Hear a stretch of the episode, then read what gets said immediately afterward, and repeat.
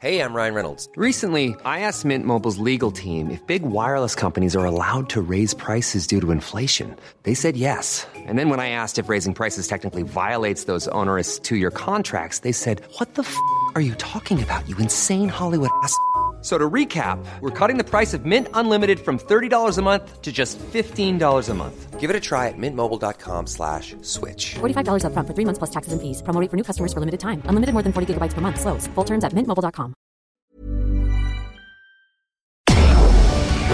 Tarde a tarde, lo que necesitas saber de forma ligera, con un tono accesible. Solórzano, el referente informativo.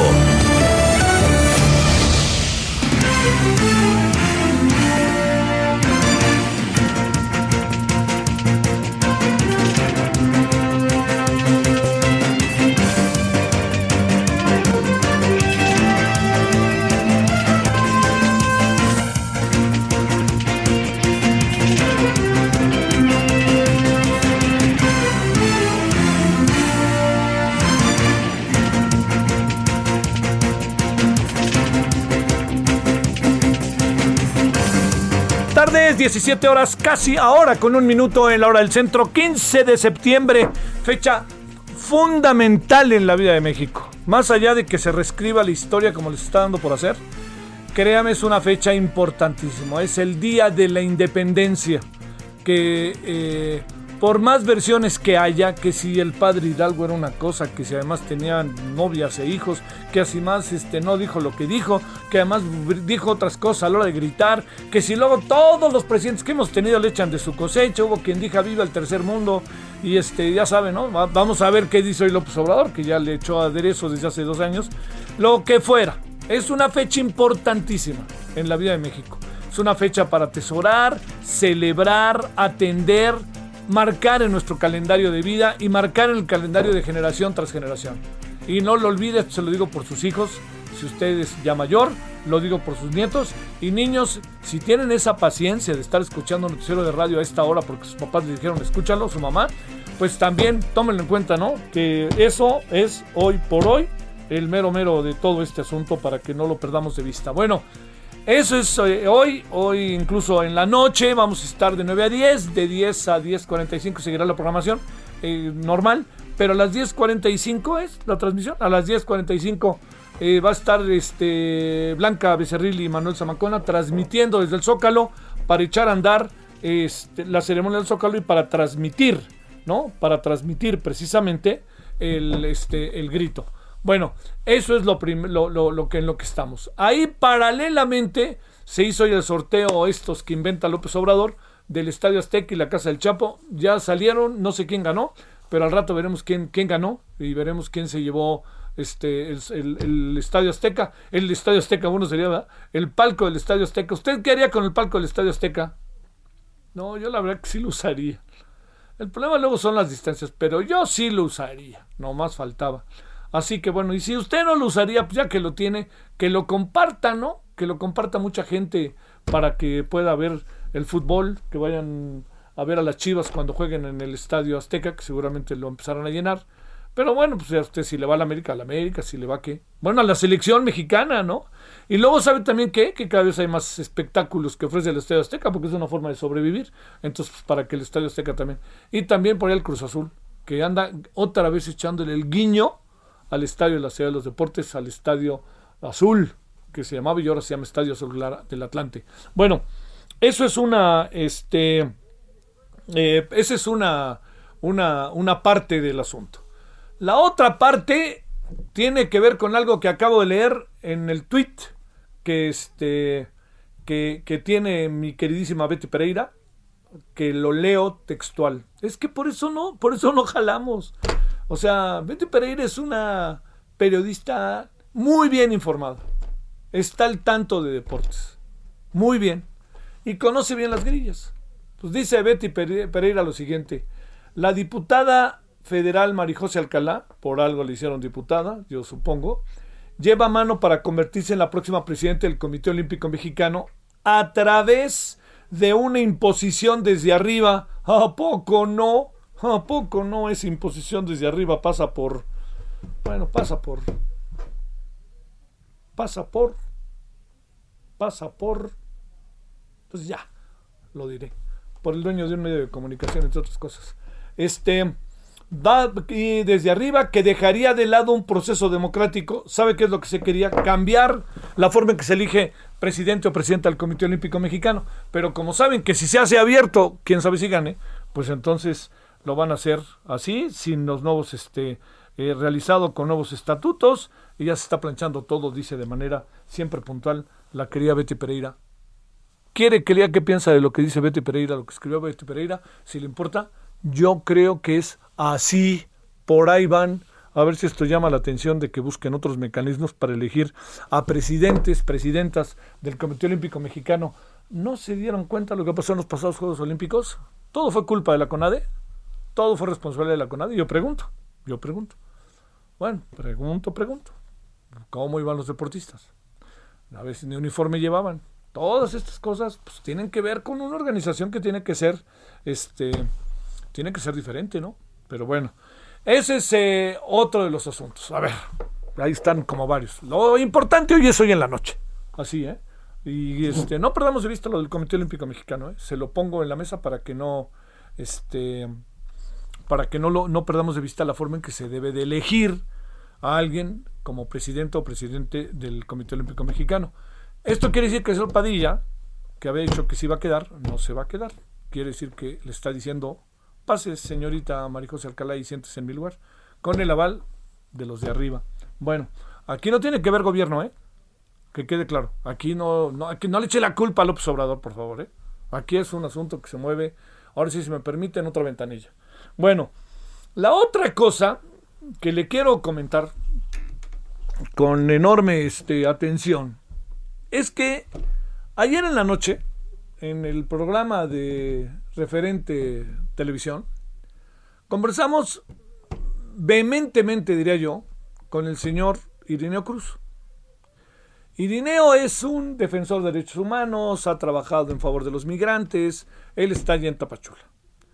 Nos dio un diagnóstico de la situación en Tapachula, créame, dramático me parece muy poco.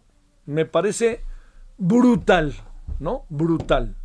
7500, al menos 7500, este, eh, 7500 migrantes. Eh, la, junto con eso, eh, eh, digamos, ellos están queriendo ampararse, están queriendo ampararse para venir acá a la Ciudad de México. Ya nadie aguanta el trajín en la honorable ciudad de Tapachula y este y lo que venga ahí va a ser cada vez más más eh, más rudo más difícil porque si no se hace un, una, una nueva política en la zona el tema mire para que usted se dé una idea van al banco los la gente que vive en Tapachula y llega al cajero y o se acabó el dinero o las filas son interminables Va al banco, cierran los bancos. Van a las tiendas y las tiendas están llenas con lo poco que pueden tener los, este, los, los, eh, migrantes. De cualquier manera, ahí están y, y juegan un papel, en verdad, pues importante, ¿no? Ahora, que va bien la economía de Tapachula, no crea. Imagínense los servicios de salud, imagínense el tema del COVID. Todo eso está ahí. Y está la situación, créame, realmente, real, realmente, perdóneme, muy complicado. Algo hay que hacer ahí y algo hay que, eh, algo, algo hay que rápidamente atender. La política de contención se está volviendo en una política contraproducente para el gobierno. Yo esto se lo planteo de entrada y se lo digo por la sencilla razón de que el tema va, o sea, créame que es una hoy express. Eh, Usted, a ver, yo trato de llamar su atención ahorita. Imagínese, Tapachula, Chiapas. Imagínese. Los migrantes por todos lados. Tensión por todos lados. Eh, van al banco y resulta que se acaba el dinero del cajero y tienen que esperar a que al día siguiente llegue otra vez el dinero. Eh, sacan 50 dólares que les mandan desde donde pueden los familiares o los amigos de los haitianos y venezolanos y entonces cuando empiezan a sacar y a sacar se acaba el dinero y los que quieren sacar localmente no pueden. No pueden salir a la calle porque digamos en ciertas zonas está totalmente lleno, está una cantidad de, una cantidad enorme de personas. Entonces, eso ha hecho que la política de contención si a alguien le afecta, le afecta es ni más ni menos que a la gente de Tapachula porque no hay posibilidad de que tengan capacidad de maniobra y entienden pues que es un momento climático, etcétera, pero la división entre la gente de Tapachula cada vez es mayor. Hay quienes dicen, "Sí, cómo no, le entramos, ¿no? Aquí vengan acá los migrantes", pero hay quien dice, "Hasta aquí llegué." Ojo con eso, ¿eh? Créame, yo pienso que es muchísimo más importante de lo que a simple vista parece. Bueno, toda esta miscelánea de cosas que le he contado en un día previo, una noche previa, una tarde previa a la noche del grito, perdóneme, y mañana es día feriado.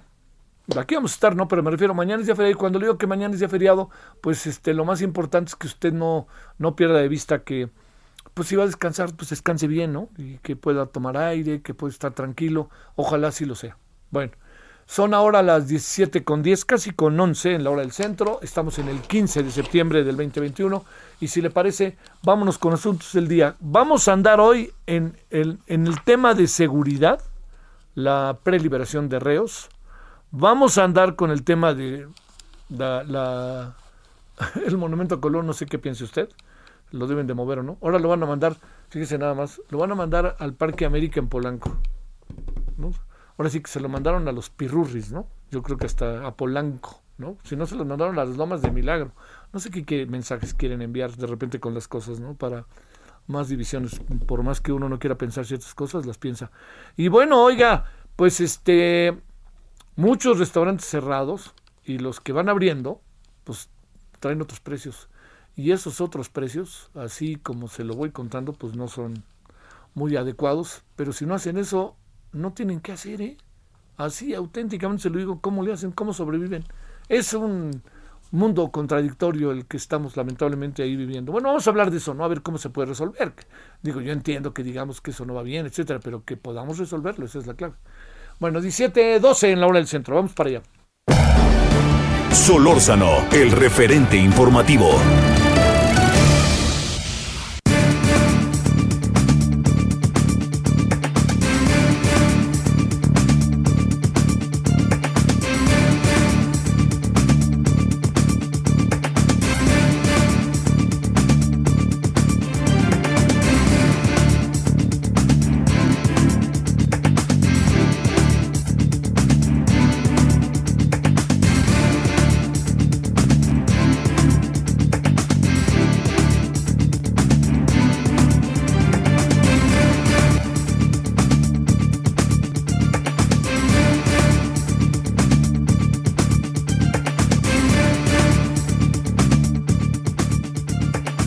Aquí andamos agradeciéndole entonces que nos acompañe. Este, muchos comentarios he visto de este tweet de Betty Pereira sobre lo que puede pasar en el Comité Olímpico.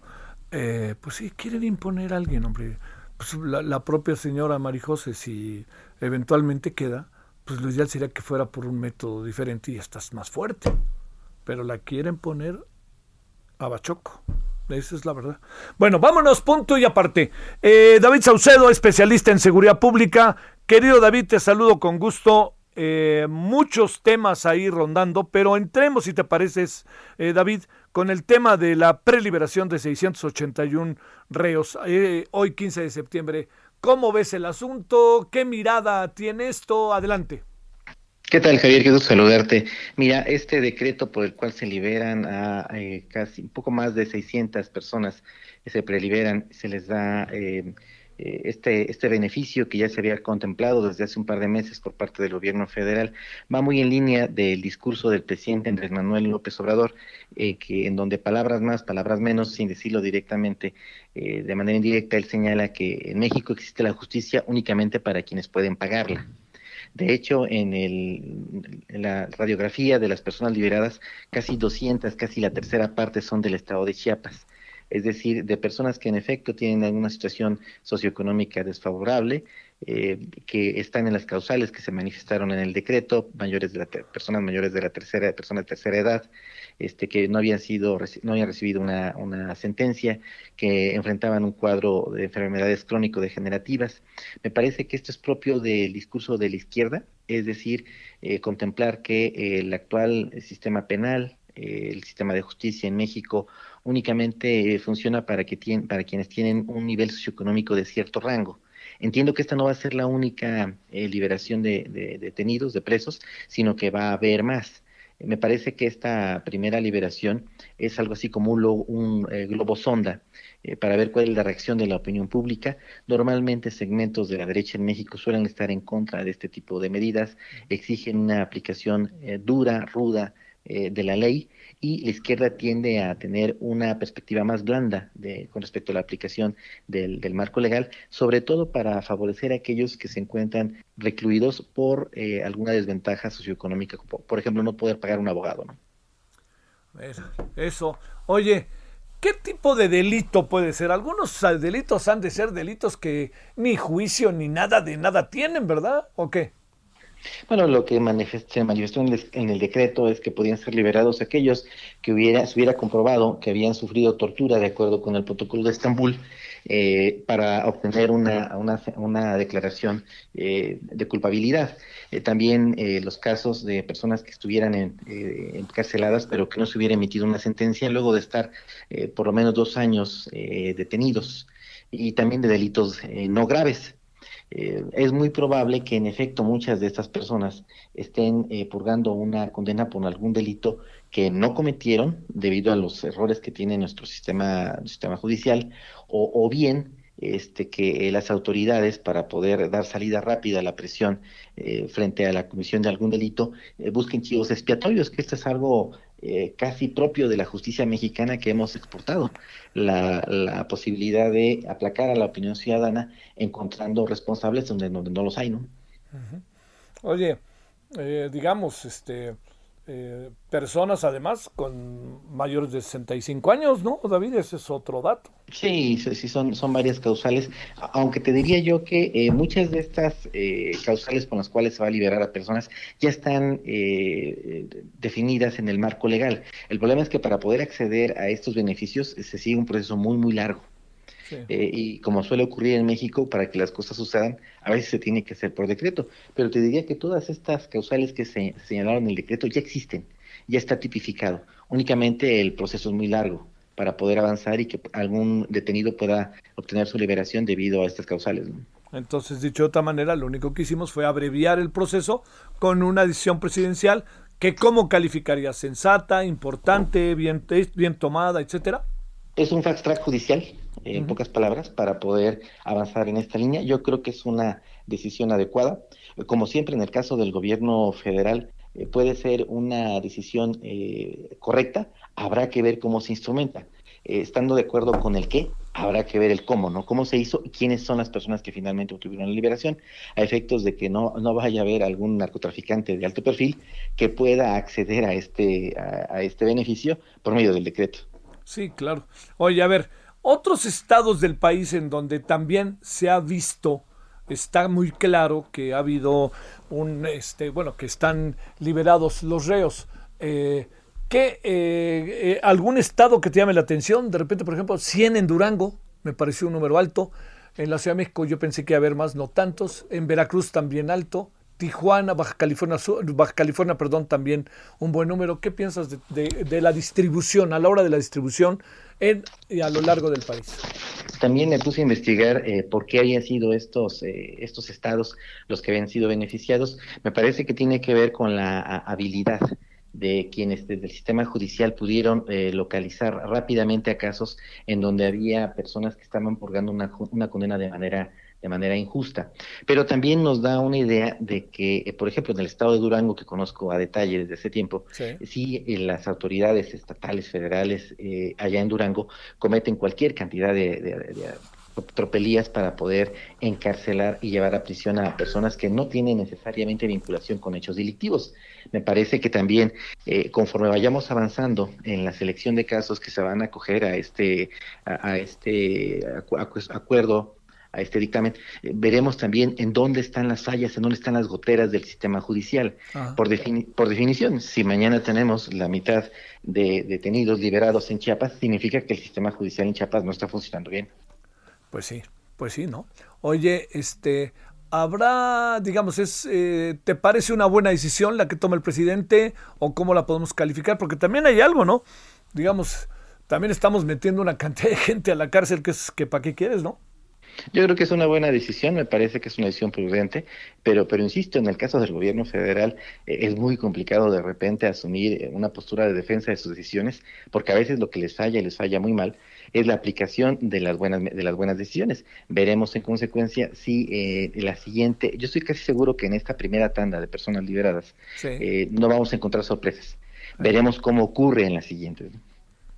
Algo que pasó fuerte, bueno, uno sabía que de Arellano Félix o de cualquiera de ellos, de este Beltrán Leiva, lo que fuera, pues era difícil que pasara algo, ¿no? Por más que los hubieran liberado hace poco, los hubieran este, traído al país o cosa parecida. Pero lo que me llama la atención es que no está Israel Vallarta, ¿eh? Eh, creo que en ese caso en, particular se tomó una, un ejemplo polémico que iba a generar no, no, no, contaminar esta decisión, que en general va a ser eh, bien recibida por, por, la prensa, evidentemente por los familiares de los detenidos, y me, parece que tomaron la decisión salomónica de no incorporar a este personaje con el objeto de no meter un ruido innecesario durante la presentación de la medida.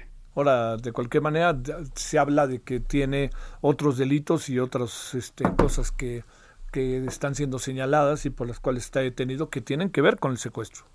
Definitivamente, y ya no estaría dentro de las causales eh, del decreto.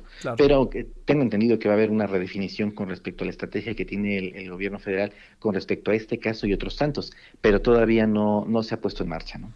¿Van saliendo ahorita mientras platicamos, los están liberando o esto técnicamente cómo funciona? Eh, me parece que va a haber una, una, hoja de liberación y se tiene que hacer, incluso eh, para cubrir la identidad, de acuerdo con lo que marca la normatividad, no tendría que darse a conocer ni siquiera los nombres. Pero eh, ya ves que en el caso del gobierno federal actual, seguramente conoceremos la lista, la podremos revisar y no dudo que haya escenas que podamos, videos que estén tomando ahorita, por ejemplo, en los penales de Chiapas. Eh, eh, y, valdría la pena, independientemente de eh, cuidar a los nombres, los rostros de las personas, sí saber cuáles son los delitos que cometieron, en qué año, y conocer un poquito más de los expedientes.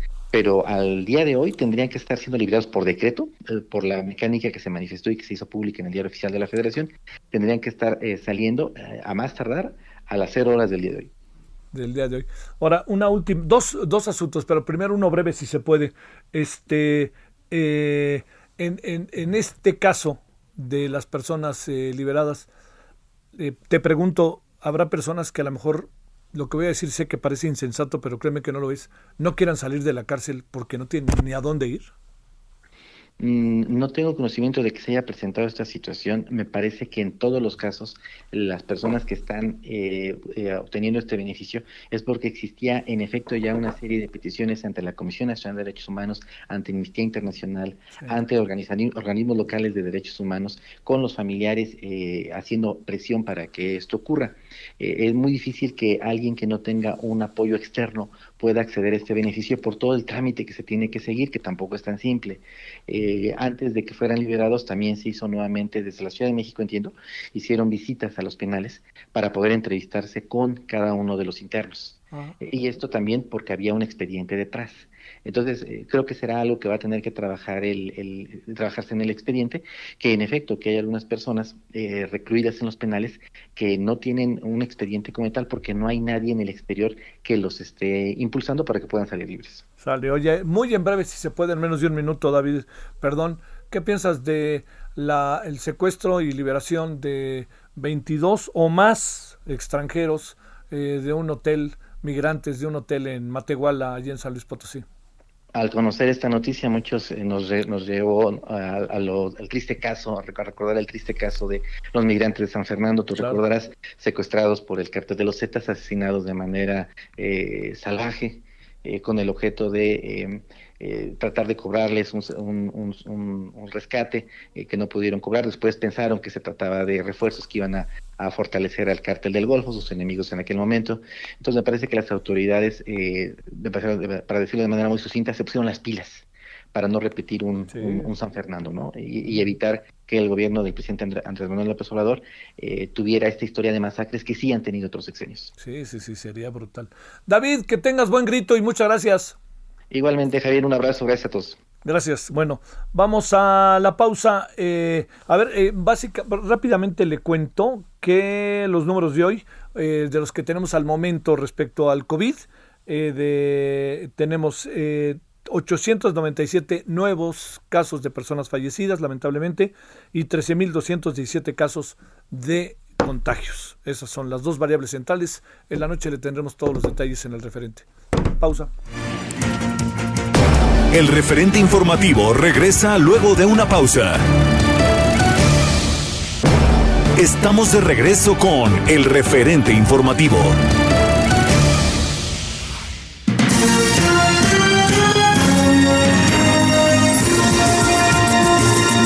Recorrido informativo. Juez ordena a Policía Municipal detener cacería de migrantes en Tijuana.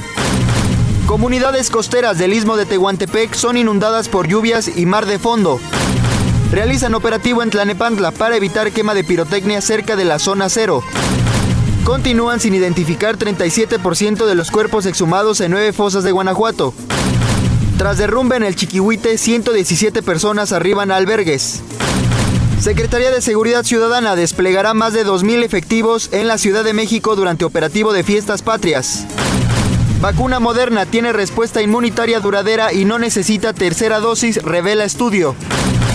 Nicolás se debilita de presión tropical, alertan por inundaciones peligrosas y repentinas en Estados Unidos. UNICEF destaca violación a derechos de la niñez en Afganistán.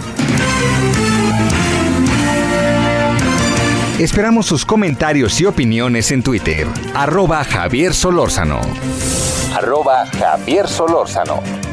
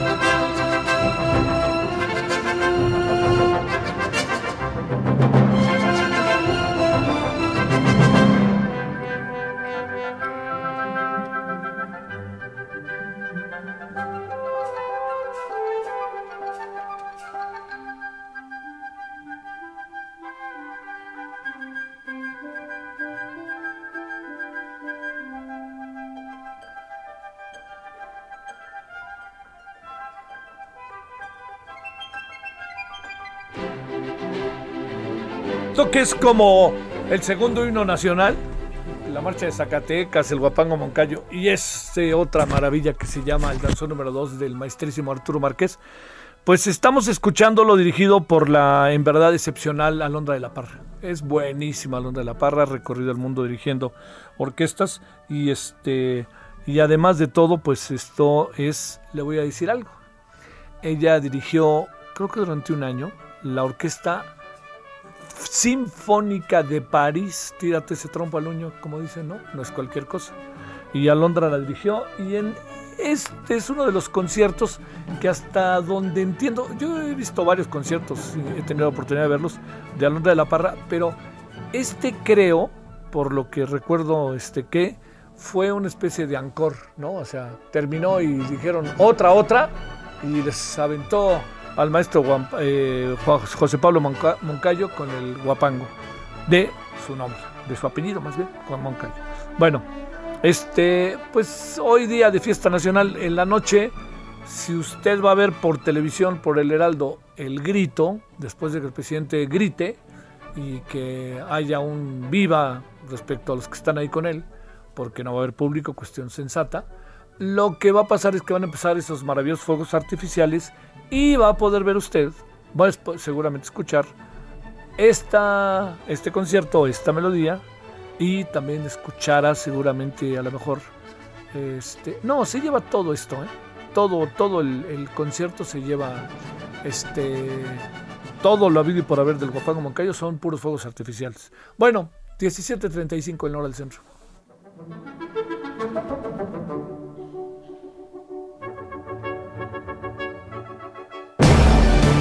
Solórzano, el referente informativo.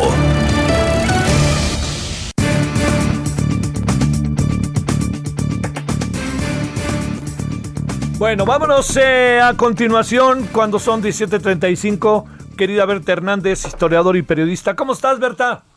Bien, Javier, ¿cómo estás? Un saludo para todos tus amigos del referente. Muchísimas gracias. A ver, primero, este, qué manoseada con esto de Colón. Ahora ya lo mandaron, dicen que con los pirruris de Polanco, al este Parque América. ¿Qué piensas de este movimiento, de esto que pasó? Y, y, la verdad que se echó para atrás y me parece que no está mal echarse para atrás, sino es que las formas fueron verdaderamente ordinarias, ¿no? Este, de lo que hizo la señora Sheinbaum. Completamente. Ya, la experiencia, si, si, la vemos por el lado positivo, eh, creo que la, hubo muchas presiones, muchos cuestionamientos. Algunos eh, se quejaron de que esto fuera una decisión que de repente, ¿qué creen? Fíjense.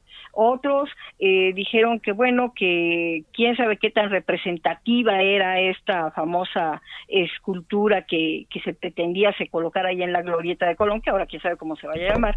Eh, pero lo cierto es que este tipo de manifestaciones, Javier, están mostrando algo, que ahora ya es mucho más difícil imponer una decisión de manera vertical, al menos en lo que toca al espacio en el que vivimos, caminamos y habitamos los que somos de aquí de la Ciudad de México. Eh, en algún momento en las redes alguien me decía, bueno, pero es que a Colón lo pusieron por las pistolas de alguien. Bueno, ese alguien era el general Vicente Riva Palacio, no cualquiera. Pero la verdad es que estrictamente, siendo muy fríos, todos los monumentos están donde están por las pistolas de alguien, es decir, durante mucho tiempo ha sido una decisión vertical. Eh, eh, no, no quiero llegar a, usar una palabra tan fuerte como autoritaria, pero sí es una decisión de las entidades de gobierno. Y ahora lo que, eh, lo que parece es que ya no es tan sencillo modificar unilateralmente sin preguntarle a los habitantes de la Ciudad de México qué se hace con este espacio. Y creo que por ese lado la experiencia es muy interesante. Ahora, aquí hay aquí empiezan a entrar otras cosas. Eh, por lo eh, otra cosa buena es que se hizo oír la voz del Instituto Nacional de Antropología e Historia y dijo que va a estar atento a que el no eh, con mucha sensatez porque creo que tampoco se trata de comprar un preito que ni siquiera es de ellos claro no, no están diciendo nada acerca de que quites o no quites el conjunto escultórico de Cristóbal Colón, pero sí dijeron que importa y van a estar atentos a que el sitio donde sea ubicada eh, todo el conjunto de Colón sea un sitio seguro, digno y decoroso. Y a mí me parece eso muy importante, porque esto ya lo habíamos platicado. Tú no puedes ir a aventar a un rincón un conjunto escultórico que ha formado parte del discurso de la avenida más importante de la ciudad eh, de un día para otro. Y, bueno, pues eh, por ese lado creo que es importante que, que, la instancia federal haya dicho, bueno, aquí vamos a estar mirando. Y ahora pues vamos a ver qué pasa. Tienes mucha razón cuando dices que las formas no fueron las adecuadas, porque ahora pues la jefe de gobierno pues dice, ahora eh, quien va a tomar la decisión es esta entidad, el Comité de Monumentos y Obras Artísticas en Espacios Públicos, eh, y además lo dijo de una manera muy peculiar, dijo que es quien debe decidirlo. Y yo aquí hago la pregunta, ¿y por qué cuando iba a ser colocada la famosa Tlali, por qué la señora Sheinbaum no le hizo esa pregunta al comité? Pues es decir, ha sido la presión colectiva la que la hizo regresarse y decir, bueno, mejor vamos a ir por donde ya está normado, donde ya hay un caminito trazado. Pero pues bueno, creo que eh, como experiencia social ha sido sumamente interesante esto, ¿no? Oye, este, era, era, eh, digamos, eh, entiendo que la historia se escribe bueno, ¿qué, te digo a ti, Berta? ¿Cómo, ¿Cómo se escribe? Pero déjame decirte, era como para tomar una decisión así de drástica, que diga, no, no la vamos a quitar porque la vamos a limpiar y luego viéndolo bien la tiramos ahí como en una covacha o algo parecido? Ah, mira, aquí hay un grave problema, las formas. Y creo que eh, este gobierno de la Ciudad de México, pues eh, como que ha ido aprendiendo a fuerza de ensayo y error, o sea, toman una decisión, se arma una gran bronca, se echan para atrás, le mueven tantito. Y la verdad es que aquí es donde hay que aplicar aquella frase, esa clásica de Juan Gabriel, pero qué necesidad de meterse en este tipo de broncas, eh, porque además eh, desde que se quitó la, pieza principal, que la estatua de Colón, pues hubo mucho recelo. Sí. Hubo muchas críticas, muchas inquietudes y la pregunta era, bueno, si de todas maneras era perder, perder, porque la polémica iba a ser más tarde o más temprano, si decidías quitarla, ¿para qué te esperas un año? Son decisiones extrañas que no acaban de, que el gobierno de la ciudad no acaba de explicar y, y, la verdad es que lo dicen muy suavecito, pero sí son decisiones verticales que, que a ratos yo creo que les falta explicación. ¿no? Sí, sí, sí. Oye, eh, ¿qué supones que hay detrás de estas decisiones? ¿También un poco de improvisación o de querer quedar bien? O digamos, ¿cómo, cómo las miras pues? Bueno, lo que yo veo es que la curva de aprendizaje ya se les pasó. Vamos, llevamos medio sexenio, como para, como para estar eh, aprendiendo y me pegan un manazo y me echo para atrás y la compongo, pues yo todavía diría, bueno, órale, un año de aprendizaje, pero y luego Perdón, pues vamos a la mitad de la gestión. Sí, Creo que es que ha habido poca planeación eh, y, prefiero irme por la hipótesis de la poca planeación en vez de pensar que aquí en el espacio urbano están rebotando decisiones que vienen de instancias aún más altas, ¿no? Claro, claro. Oye, este, eh, ¿es tan, tan brutal la herencia de Cristóbal Colón? ¿O qué piensas? Eh?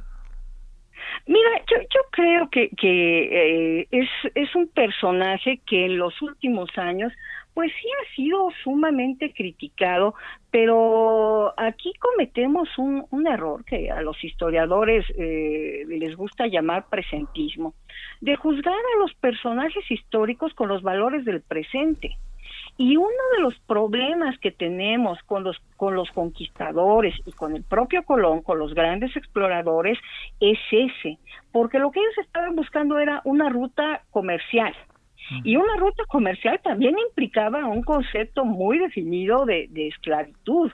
Ah, pero ese es el sistema económico de la época. Ahora, eh, asociado al problema de conquista hay otro tema. No es nada más buscar fortuna, ganar, tener, conseguir riqueza, sino también algo que forma parte del ideal renacentista y que en estos eh, pleitos y discusiones yo he oído a muy poca gente que lo mencione, el afán de trascender, porque ese es uno de los signos del hombre del renacimiento el paso a la historia, la búsqueda de la gloria y cómo conquistas la gloria, entre otras cosas, por medio de este tipo de exploraciones y ganar tierras para tu corona y ser honrado por tu monarca, etcétera. Eh, eh, y esas cosas como, como que no las vemos intentando, yo no digo que justifiquemos todo lo que pasó hace medio milenio, Sí. pero lo que también hay que entender es la forma de pensar de esa gente que cruzó el mar en busca de una ruta comercial o de la fortuna o de algo que allá en su patria no tenía. Y creo que eso nos tendría que llevar a ser un poquito más, eh, eh, quizá como, como menos eh, duros, porque a veces el afán justiciero, eh, yo no digo que sea malo, yo creo que está muy bien pensar en, en hacer justicia cosas que no, no lo tuvieron en su momento, pero a veces el afán justiciero, eh, cuando, lo, cuando te pones en plan de ángel con espada flamígera, pues las flamas a veces lo chamuscan a uno. ¿no? Claro, claro, claro. Oye, a ver, este, pero digamos, eh, no sé si también estábamos en relación con el tema de Cristóbal Colón como parte de una definición, pues de Avenida Reforma y de nuestra ciudad. ¿Eso cuenta o no cuenta o no podemos tomarlo? No, claro que cuenta. Eh, es que además aquí hay un, un, un hueco, un hueco en esta polémica que yo no entiendo por qué nadie lo quiere ver, ver. porque no puede ser que no lo sepamos. Vamos por un instante a la Plaza Tolsa, donde ahí está el caballito, nuestro caballito, Sí, que tiene una placa muy bonita ahí en el basamento, sí, sí, sí. después de tantas broncas que hubo para que lo restauraran. Y esa placa dice, esta pieza se conserva como una pieza de arte.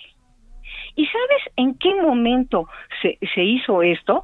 En tiempos del presidente Guadalupe Victoria. Estamos hablando de los primeros años de la vida independiente de este país y bueno, la, la tradición cuenta que Guadalupe Victoria eh, estaba decidido a fundirla porque le parecía un símbolo de la opresión y de- del dominio español sobre la Nueva España. Y Lucas Alamán, claro que don Lucas tiene muchos malquerientes, eh, don Lucas lo convence de decir, a ver, esto independientemente de todo es una gran obra y tenía razón Lucas Alamán y lo ti- y seguimos dándole la razón, porque hay que decir que es el caballito, la estatua de ecuestre más importante de toda América. Claro. Y qué bien lo solucionaron, Javier. Decir, la conservamos no como una huella que nos vincula al dominio español, no, es una gran pieza de arte y así la conservamos. ¿Qué no podíamos haber hecho lo mismo con Colón? Uf, uf, uf. A ver, oye, una, una más para cerrar, si te parece, Berta. Claro que sí. ¿Qué, qué reflexión te concita el hecho de que es inevitable, ¿no? Pero que tengamos una, eh, una, este, un grito virtual eh, de nuevo. ¿Qué piensas de eso? eh? Ah, Javier, esto es bien interesante porque la historia de la pandemia apenas la estamos escribiendo. Ya hay algunos libros, algunos por el lado del humor, algunos por el lado de las preocupaciones de salud inevitables e indispensables, pero yo creo que todos en este momento, tú, yo, todos los amigos que nos escuchan, tienen su pequeña historia de cómo vivimos la pandemia. Y el año pasado fue verdaderamente muy dramático, además en un, momentos muy difíciles cuando no sabíamos para dónde iba a caminar esto, no teníamos vacunas. Fue muy dramático ver el zócalo vacío con todo y las antorchas que nos puede o no o no gustar. Sí. Pero pero lo importante es ver la enorme plaza que ha sido uno de los escenarios de la vida nacional a través de los siglos vacía y en silencio. Eh, Y este año, pues lo mismo va a ser, ¿no? Eh, va a ser una cosa nuevamente virtual, con el presidente dando el grito, como es la tradición allá en su balcón, pero no va a haber esta enorme fiesta, este bullicio que tiene décadas, que tiene siglos eh, poblando la Plaza de la Constitución y que en el caso concreto del grito, bueno, también tiene muchos años. Yo nada más le recomiendo a los amigos que si tienen tiempo, ganas y disposición, vayan a leer este, el primer bestseller mexicano, Santa, de Federico Gamboa, y ahí hay un gran retrato de cómo era el grito en tiempos de Porfirio Díaz, y vas a ver que es casi igualito. Para que no digan, ¿no? Eso. Bueno. Berta, ¿dónde pasa el grito? Bueno, pues desde luego va a pasar, pues eh, habrá transmisión en el IMER, seguramente. Claro Bueno, que sí, como Y desde ahí lo estaremos escuchando. Muchas gracias y te mando un saludo, Berta. Un abrazo, Javier. Gracias. Saludos a todos tus escuchas. Gracias. Bueno, un asunto ahorita, primero déjeme decirle que tembló, este, no sé si lo sintió, no fue muy fuerte, digamos, por eso no sonó ni la alerta sísmica, 4.7 eh, magnitud, 20 kilómetros del sureste de Pijijiapan, allá en Chiapas.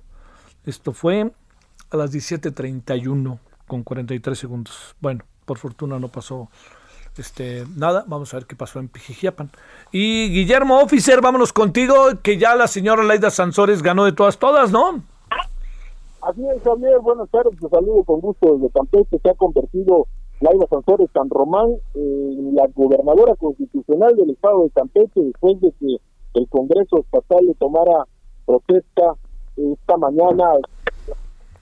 De la entre esto importante señalar que es el primer gobierno de alternancia, este estado que se había distinguido por ser una nación triste, se convierte el así en la eh, en la titular del ejecutivo número 60 del estado de Campeche. Hoy va a encabezar ella la ceremonia del grito de independencia ante eh, miles de campechanos que se darán cita porque aquí en Campeche se ha citado a la sociedad a asistir y también a los simpatizantes de Morena a asistir a la Plaza de la República, que se encuentra muy cerca del malecón de la ciudad, cerca del centro también, eh, para entonces sí, que sea un gran festejo después de que Laila Sansores eh, se convirtiera en la primera mujer que gobernará Campeche tras el fallo del Tribunal Electoral del Poder Judicial de la Federación, que desechó las impugnaciones puestas por el Movimiento Ciudadano. Así se espera que continúe esta apretada agenda que tiene Laia Sansores y mañana también encabezará el desfile conmemorativo al 211 aniversario del inicio de la lucha de independencia. Un hecho histórico aquí en Campeche, Javier. Sin duda, y además dos veces ganó, hay que reconocerlo. Guillermo, muchas gracias. Seguiremos informando, Javier. Gracias, Guillermo Fischer, desde Campeche, 17.50 en hora del centro. Solórzano, el referente informativo. Bueno, ha habido muchos líos respecto a que si algunos restaurantes cierran temprano, que si temprano, que si se están tomando la calle, que si otros este, están cobrando mucho, que si otros tronaron. A ver, escuchemos una opinión sensata, mesurada y además con información de Juliano Lopresti, empresario y activista mexicano. Juliano, ¿cómo has estado? Buenas tardes. ¿Qué tal, Javier? ¿Cómo estás? Buenas tardes. Un gusto saludarte y gracias por invitarme. Por favor, muchas gracias. A ver, Juliano, cuéntanos, este, ¿cómo ves? ¿Hay crisis o cómo podremos definir el entorno en que estamos viviendo? Mira, crisis hay desde que seguimos en pandemia. Ah. Hubo una frase que repitió mucho un candidato a la presidencia de Estados Unidos, en donde él decía que mientras no controláramos la pandemia iba a ser difícil impulsar la economía. Y creo que México está viviendo en carne propia lo que es no tener los controles necesarios para controlar la pandemia y querer convivir entre malos controles de una economía que le va a costar trabajo mantenerse y despegar. Eh, te diría, saco tres cosas de la situación y la fotografía. Creo que hoy más o menos entendemos el piso en el que estamos, ¿no? O sea, no estamos en el ser ideal, pero la mayoría de los restauranteros entendemos o sabemos en el restaurante las ventas que se pueden tener, la estructura de costos, o eh, sabemos que sería difícil que nos cierren completamente otra vez porque pues si no hay apoyo, si no hay posibilidades, si no hay herramientas, imposible que nos cierren y no estaríamos dispuestos muy probablemente a que nos cierren. Entonces pensamos que el piso podría ser más o menos lo que se está vendiendo, lo que te lleva a poder organizarte. Segundo punto, ya está clara la línea en la toma de decisiones. No nos generamos herramientas para controlar la pandemia, pero no generamos herramientas para impulsar los negocios. Se están tomando decisiones semana tras semana, día a día, en base una lógica nacional y de los estados, y pues esa lógica ya tiene un común denominador, en donde viene pues una parte de decisiones políticas, ¿no? Y, y el tercer punto que nos lleva un poco esto que está pasando, todo indica y tenemos evidencia que la recuperación va a tardar mucho, va a ser lenta y va a ser dura. ¿no? Este, entonces yo creo que este es un poco el escenario que se ve eh, de cómo se está manejando la pandemia en el país. ¿Se están subiendo los precios en los restaurantes, Juliano? Yo te diría que hay todo tipo de cosas. Yo creo que desde la óptica del restaurantero, del restaurante, eh, todos estamos viendo cómo nos generamos condiciones para adaptarnos a la nueva realidad y cómo adaptamos nuestros modelos de negocio. ¿Qué implica eso al criterio y a la cultura restaurantera de cada uno? Es subir precios, eliminar platillos, eh, bajar este, eh, porciones eh, o sacar nuevos platillos o especialidades. Te diría que vamos a ver una combinación de todo eso porque sí se rompieron algunas cadenas productivas y hay escasez de algunos productos y porque pues, se tiene que presentar una oferta en cada lugar. Va a depender de la estrategia y lo sofisticado o lo creativo que sea cada restaurantero para presentar una oferta restaurantera, pero creo que hay una inflación muy clara, este, hay una escasez de algunos productos y vamos a ver casos de todo tipo. ¿Pinta bien el fin de semana medio largo? Yo te diría que entre estos escenarios hay ganadores y perdedores, sí. porque tampoco estamos en un escenario de que la gente tenga mucho dinero, tenga ahorros, o también pues hay gente que es muy consciente de la realidad. Muy bien. Eh, yo, va a haber gente que le vaya bien, va a haber gente que no le vaya tan bien, va a depender de tanto la gente salga de viaje. ¿no? Juliano, te mando un saludo. Hasta aquí, Solórzano, el referente informativo.